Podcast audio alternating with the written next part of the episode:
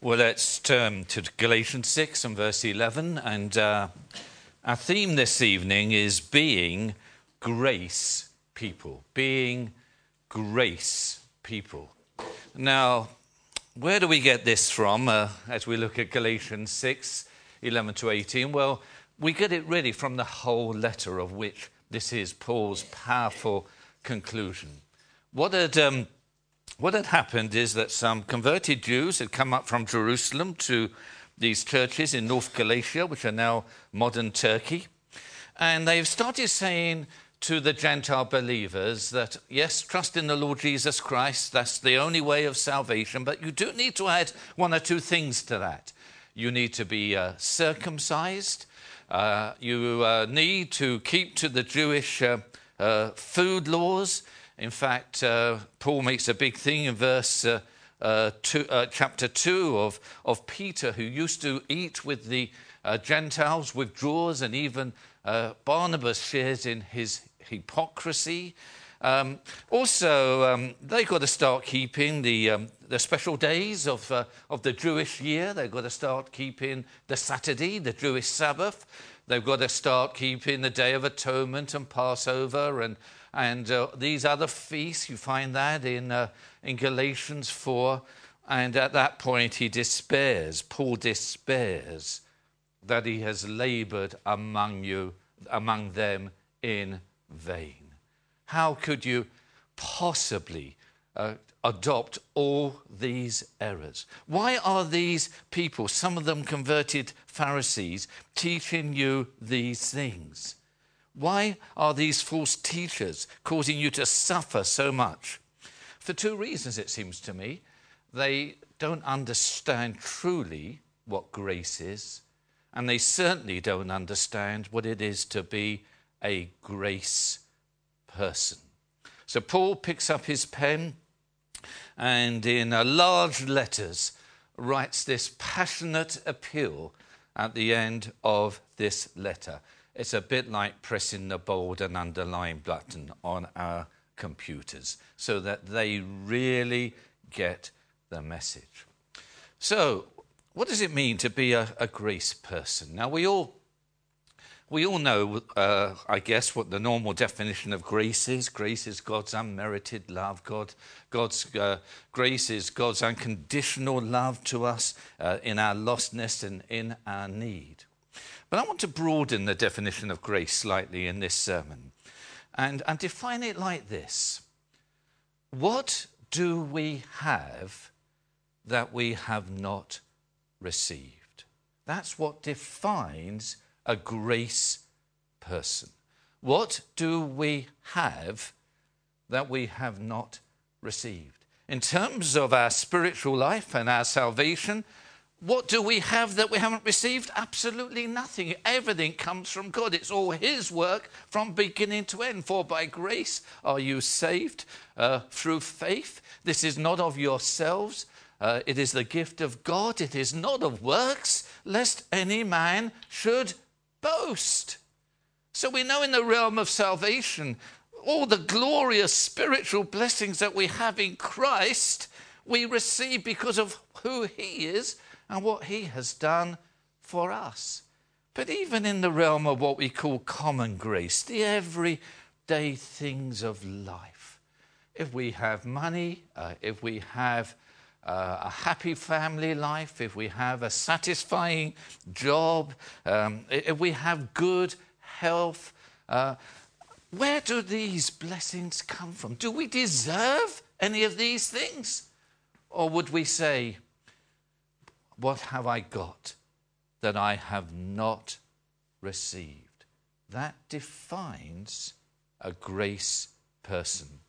Now, this evening, let us uh, look at this subject. First of all, how do we become a grace person? And in this passage, I think there's three things that we need to see again there. And then, secondly, how does this, what does this look like in our lives? What are the consequences of becoming a grace person. And again, in this passage, there are five things that uh, describe uh, this. So, how do we become a grace person? Well, grace people have been to Calvary. you will notice how the cross dominates this last, chap- uh, this last paragraph of this letter. These false teachers in verse 11 are forcing these Gentiles to be circumcised in order that they may not be persecuted for the cross of Christ. They want to avoid all the implications that flow from the cross of the Lord Jesus Christ. But Paul is exactly the opposite in verse 14. He, he, he doesn't want to boast in anything or glory in anything except for the cross of the Lord Jesus Christ. You cannot become a grace person until you've been to Calvary. Because there's two lessons that every grace person has to learn, and there's only one place where you can learn those lessons, and that's at Calvary. And with my smitten heart with tears, to wonders I confess the wonders of his glorious love and my own worthlessness. We don't learn those two lessons. How immense, how glorious, how amazing is God's love to us in Christ, and our own utter emptiness and feebleness and unworthiness and sinfulness and wretchedness. If we don't learn those two things, we can never become a grace person and we can only learn them at the foot of the cross of the Lord Jesus Christ. Because there we, we realize that although grace is free to us and comes to us without any conditions, it's very, very expensive for God. It demands the sacrifice of his own son. It, invi- it involves his utter suffering and death. And it comes freely to us, this love that sent the, the Son of God to, to Calvary. And if we haven't been to Calvary, we won't ever understand the depth of our need, how ruinous our condition was, how great was the disaster we are in, and disaster we are still to face. And then as we see these things and in living faith, trust in the work that that, that uh, the Son of God, Jesus Christ, has done for us on the cross, and we taste the fullness of His forgiveness, we're overwhelmed with His love. We look again at the cross and we see the length to which God has gone to for you and me. We see that it involved public execution writhing in abject agony for hours on a cross, hanging naked, and ending with God hanging limp and dead on a tree in the chilly darkness of a Friday afternoon. Have you been to Calvary? Have you been overwhelmed with the love of Christ? Not only the love of, of God for his people, but can you say, He loved me? He, he, he, he went to the cross for me, He gave Himself for me. Alas, and did my Saviour bleed? And did my sovereign die? Would he devote that sacred head for such a worm as I? Was it for crimes that I had done? He groaned upon the tree. Amazing pity, grace unknown, and love beyond degree. Well might the sun in darkness hide and shut his glories in, when God, the mighty Maker, died for man, the creature's sin.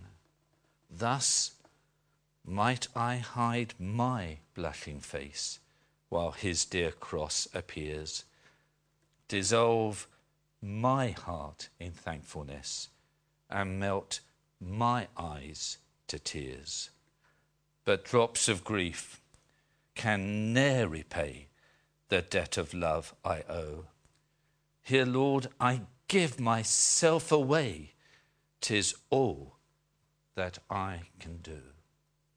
Have you been to Calvary? You cannot become a grace person until you've been to Calvary. But secondly, grace people have been born again. Look at verse uh, 15. It's not circumcision or uncircumcision that counts, but a new creation, becoming a new creature, being a recreated being, having God's spiritual life uh, imparted to you, being spiritually reborn and, and remade. God indwelling you by His Spirit, giving you a brand new start. You've got to be born again. You've got to have the life of God in your soul. You can't just patch up what's wrong. It goes deeper than just doing a few minor repairs. It needs a brand new start. And you need to be born into a new humanity, into a new sort of human person and human race. You need to be a spiritual person made alive by Christ's Spirit so that you no longer belong to this world, but belong to the world that to come and looking for the resurrection and for paradise. Have we been born again? Have we discovered what it means? Like John Newton was, would say, I once was lost, but now I'm found, was blind, but now I see. Jesus said to Nicodemus, You must be born again. It wasn't a command. He wasn't telling Nicodemus, Look, you cannot see the kingdom of heaven until you go out and find a way of getting yourself born again. No, it's utterly passive. Not until you experience this great work of God in your life can you even see the kingdom of heaven, let alone become a part of it. It's the absolute necessity of the new birth. You cannot become a grace person unless you've been born again. But thirdly, and a little bit deeper, grace people have been united with Christ. Look at uh, verse uh, 14. But far be it from me to boast except in the cross of our Lord Jesus Christ, by whom or by which the world has been crucified to me and I to the world. What do we mean by union with Christ? Well, Paul, Paul says in Galatians 2 uh, and verse 20, I, ha- I have been crucified with Christ. It's no longer I who live, but Christ lives in me. And the life I live in the flesh or in the body, I live by faith in the Son of God who loved me and gave himself for me. The, the, the, the, great theme of, of, of, Paul's writings is being in Christ. And, uh, and he tells us in chapter 5 of verse 6 that circumcision and uncircumcision, again, doesn't veil any, us anything, just as it doesn't here in chapter 6 and verse 14. Because in Christ, it's faith working itself through love. It's, it's, it's, it's being bonded and united with our Savior. What does that mean? Well, it means that everything that's true of Jesus becomes true for us because our lives are united to His. And what happens to us also affects Him because this is a mutual union. Christ in us, the hope of glory, and we are now in Christ. We're now united to Christ. So, for instance, um, Paul would argue that. Uh, uh, that uh, we, we, we are crucified with Christ, literally co crucified, not, uh, not, uh, not in some sort of literal way, but in a sort of representative way. That when Jesus died on the cross, says Paul. I was co crucified with him. I was there with him dying on that cross, just like we were with the first uh, Adam when he sinned. We're told that by Paul in Romans 5, aren't we? That the whole world fell into sin, uh, not because Adam sinned, but because we sinned. We were in him. He was our representative head. So, what is true now of Jesus becomes true of his people, this new born again race of spiritual people. That's why we will be raised with Christ. That's why um, even now we're seated with Christ in heavenly places. If Christ is there, if it's anything to do with Jesus, then it's to do with us as well. And there are negative aspects to this, isn't there? The sufferings uh, of Jesus flow into our lives, as Paul would say um, in verse 17 I bear the marks of Jesus on my body. But in what, what sense does our lives affect Jesus? Well, there are one or two verses that help us, I think. Uh, Paul, in one place, says uh, he makes up uh, in his body what was lacking in the sufferings of Christ. That's an amazing verse, isn't it? That somehow, as Jesus' people are suffering, so, so, so Jesus is suffering with them. Uh, he's identifying with his people. Or when Paul met Jesus on the road to Damascus, and Jesus speaks to him uh, in the midst of that light brighter than the noonday sun, he doesn't say, Saul, Saul, why are you persecuting my people? He says, Why are you persecuting me? Because if you persecute my people, it affects me. It's me that you are persecuting. This is wonderful union with Christ. And to become a grace person, we have to have that, that bond, that wonderful uh, uh, relationship with the Lord Jesus Christ that is, links us to Him and Him to us forever, a little like a marriage. How could we define uh, uh, union with Christ? Well, we could expand it a bit like this Our lives are inextricably bound up in His. We cannot extricate ourselves from this union. It's impossible to separate, closely joined or related, so entangled as to make escape possible. We are one with the Lord Jesus Christ. His people are everything to Him, and He is everything to us. And there is nothing that can compare to this wonderful thing that happens the very moment we believe. As we put our saving faith in the Lord Jesus Christ, that act of believing is the moment when we are united to Him and we're united to Him forever. So, grace people have been to Calvary, they have been born again, and they are united with Christ.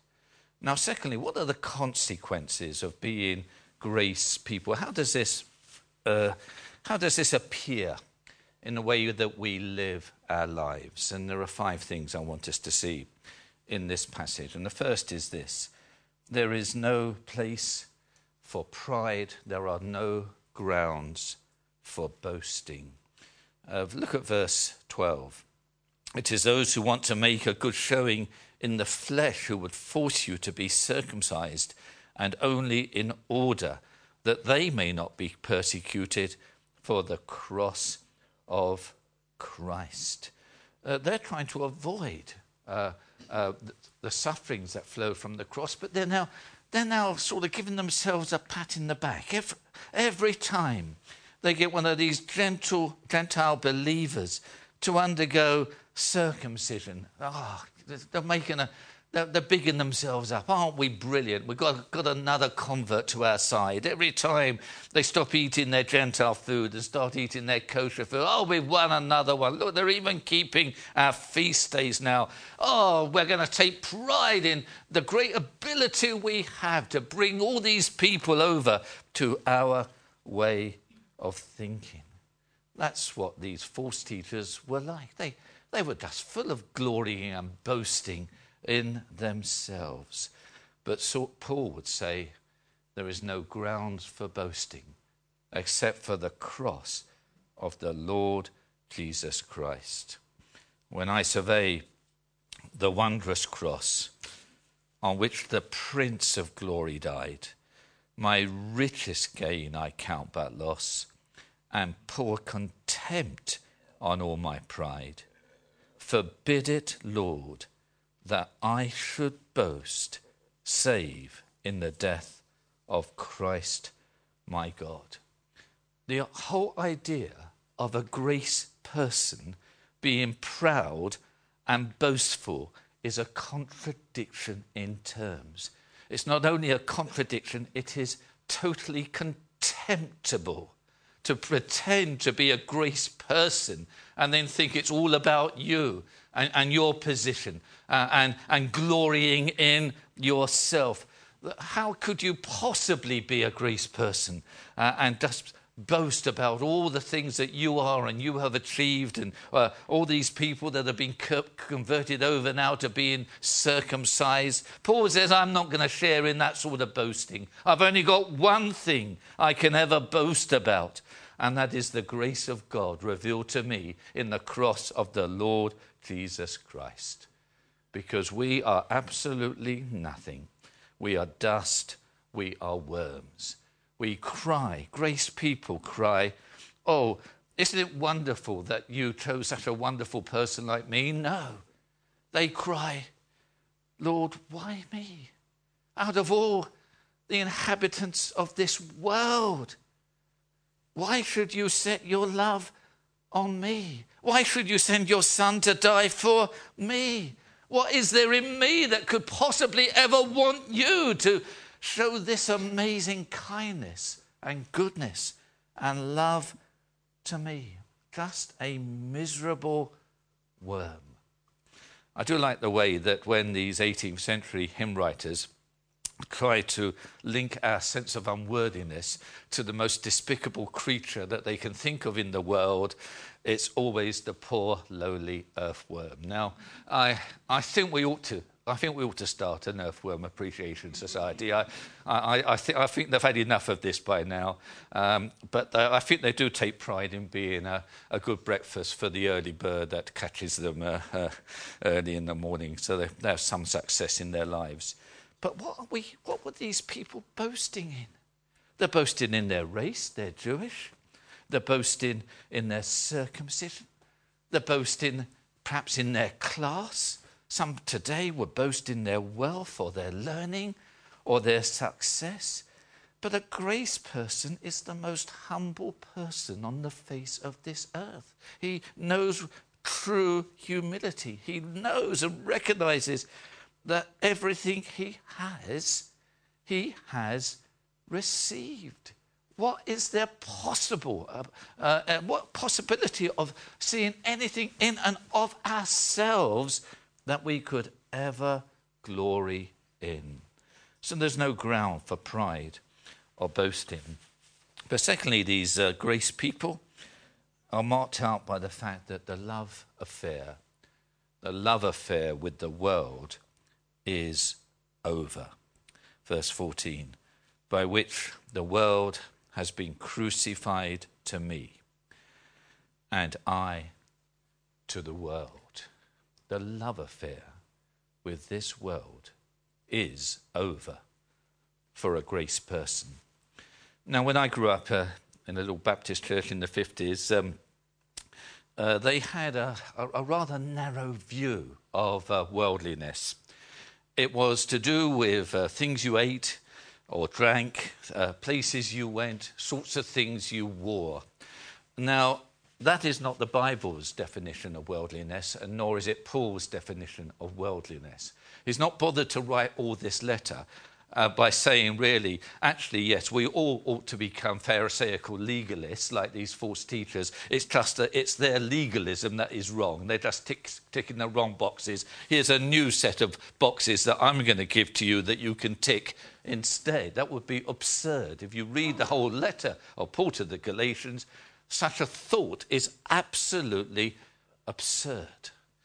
What then is worldliness? Well, I think there's two things in New Testament worldliness. One is the sense of where we belong, that we no longer be- belong to this world. We don't belong to this fallen world. We, we, we've been saved from that. We're not part of Adam's fallen human race anymore. uh, uh, and, and, we're not part, therefore, of, Satan's co- cohort. The world is, is Satan's domain. It's, it's where people that are opposed to God and his Christ dwell. It's, it's, it's their club. It's not our club anymore. We've been delivered from that. We're, we're now in a new grouping uh, called born again Christians and people saved by, by grace. But secondly, flowing from the first, is that it's about values, philosophy of life, how we think. Of course, that will affect the everyday things of, of where we go, what we do, our conduct. But the uh, uh, uh worldliness is, is, is more to do with what, what are the things that matter to, to, to, to us? What, what consumes our, our thinking? What motivates us? The world is motivated by material things, by success, by the celebrity culture, by being able to boast and, and glory in a, a great achievements. No, says Paul, that's gone. We're crucified to that forever. No, we now have Christ centered desires. We have new hearts. We have renewed minds. We have new values. We think about everything differently. Jesus Christ is everything to us. We love him. We've died to the values of this world. All I once held dear, built my life upon, all this world reveres and wars to own. All I once thought gain, I have counted loss spent and worthless now compared to this, knowing you, Jesus, knowing you. Now, my heart's desire is to know you more, to be found in you and known as yours, to possess by faith what I could not earn, or surpassing gift of righteousness. Oh, to know the power of your risen life and to know you in your sufferings, to become like you in your death, my Lord. So with you to live and never die, knowing you, Jesus. Knowing you. There is no greater thing. You're my all. You're the best. You're my joy, my righteousness. And I love you. Lord. The love affair with the world is over because we've fallen in love with the Lord Jesus Christ.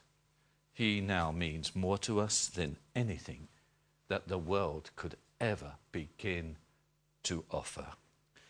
So, what marks out grace people? Well, they don't boast, they don't glory in themselves, they, they They've been delivered from the love affair to this world. But thirdly, a willingness to suffer. Look at verse 17. From now on, let no one cause me trouble, for I bear on my body the marks of Jesus. So he's prepared now to face all for Jesus Christ and his cross. He's, he's know, he knows what it is to have a life of, of suffering like his Lord. This word uh, marks is one of those um, uh, Greek words that you may well have come across. It's the, it's the word stigmata. And if you sometimes see these Hollywood films uh, about uh, Roman Catholic nuns and people like that, and they say that they, the, the middle of their hands begin to bleed where the nails of the cross, you know, were, uh, and that's called their stigmata. Now, it's nothing to do with that sort of nonsense. The word literally means brand. It's like when a, a Cumbrian farmer sort of puts a, a, brand mark on his sheep so that as they wander all over those fells, he, he, he can see which one belongs to him. So, what marks Paul out as being the Jesus brand? What is, what is the mark that that he bears in his body?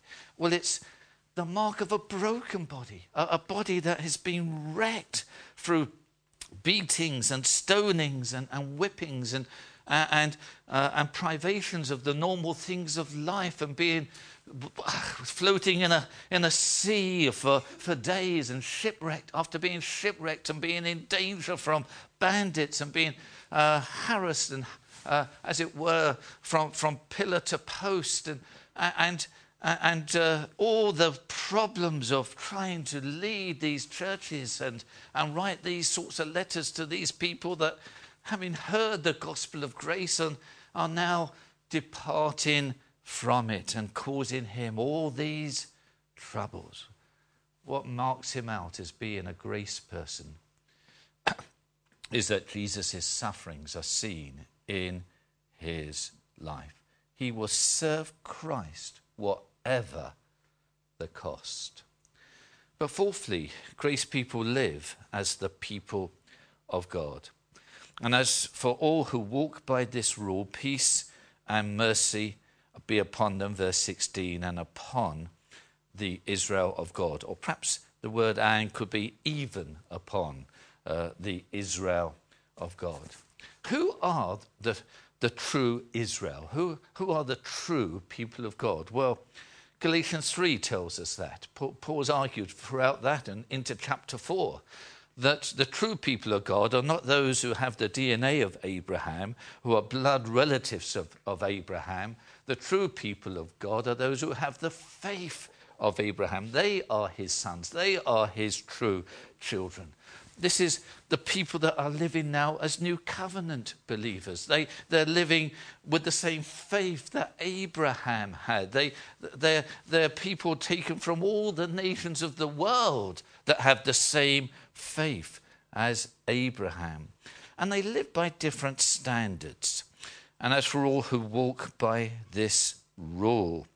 Um, the word rule there is perhaps not a helpful translation of the Greek word uh, canon, because when we think of rule, we think of um, the sort of rules that we need to o- obey.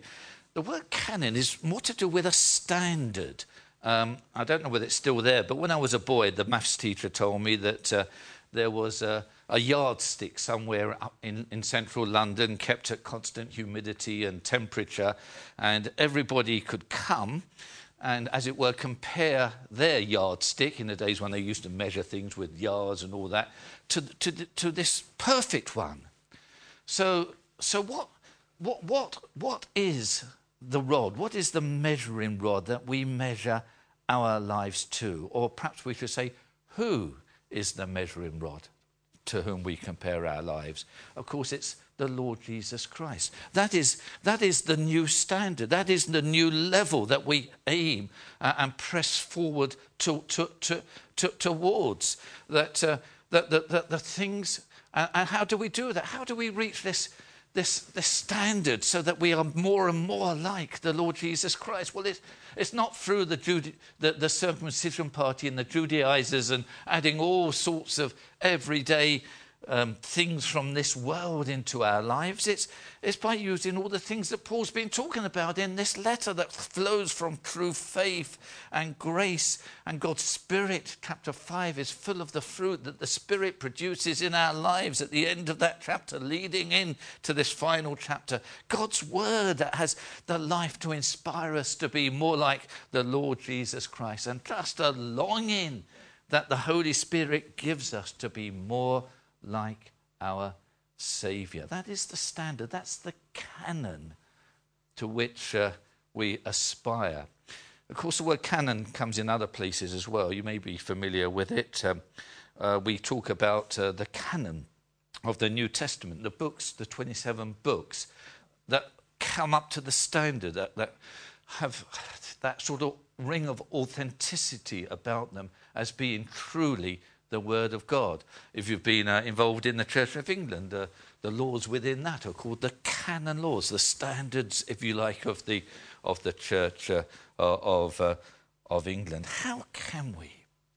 How can we begin to measure to this absolutely high standard, impossibly high standard? Well, uh, perhaps not in this life, but the grace that we need is provided for us peace, mercy, and grace in verses 16 and 18 to meet our daily spiritual needs. Mercy, because we sin every day and we need God's mercy and forgiveness and pardon. Peace, because whatever we do, we are reconciled with God because of the Lord Jesus Christ. Our relationship with Him is not dependent upon the quality of our lives, but upon the quality of Jesus' life and what He has done on our behalf. And inexhaustible supplies of grace. The grace of our Lord Jesus Christ be with your spirit, brothers. There's this fountain at Calvary that's been opened up, this river, this, these, these, these waters of grace keep flowing that meet our daily needs, supply all the needs that we ever need to be able to live the Christian life. Inexhaustible supplies of grace because this life is not lived in our power. If it was, then we would have something to boast about and we wouldn't be a grace person, would we? This, this uh, life is only lived by the power of God's Spirit and His grace working in our lives. So, four things that define how we live. We don't boast. Uh, the love affair with the world is over. Our willingness to suffer and living to the standards, the new standards of the, the true people of God. Finally, grace people glory, glory in the cross. Look at verse 14 again. Paul says, But far be it from me uh, to glory or boast, except in the cross of the Lord Jesus Christ. That's what grace people do. We boast, we glory, we trust in, we rejoice in, we revel in, we live for the cross of the Lord Jesus Christ. John Stott has described what it means to, to glory or boast in the cross in this way. He says, uh, The object of our boast or glory fills our horizons, engrosses our attention and absorbs our time and energy. In a word, our glory is our obsession. Are you obsessed with the cross of the Lord Jesus Christ? Because this sermon started with us going to Calvary, I forgot to say that um, it, by, it is, by the way, a one way ticket. You cannot glory in the cross and therefore be a, a grace person unless that shadow of the cross is upon every hour of your Christian life. It's beneath the cross of Jesus that we fain to take our stand. Uh, and uh, it, it, it controls everything about us. You know, as I look out on all the, the problems that come into our lives. And, and for Christian people, uh, enormous tragedies can come into our lives, inexplicable tra- tragedies, like the Grenfell Tower type of tragedy. So one of my friends at Bible College died in a, in a plane crash uh, in America. Some people die young with awful terminal illnesses. Some people die suddenly in, in, uh, in accidents. Uh, mothers know the awful loss sometimes of small children. How, how can we ever get our heads round this? How can we ever deal with those temptations, those attacks, rather, of Satan, who, when these disasters hit us, he will come and whisper, won't he, in his ear, you love it. You say you love this God. You say this God loves you. You say he cares for you. You say he's a kind God. He's a gracious God. Look what he's done to your life. Look at, look at all these issues you now have. Look, look at all the pain and the suffering you've had to endure. How could we ever get our heads round that?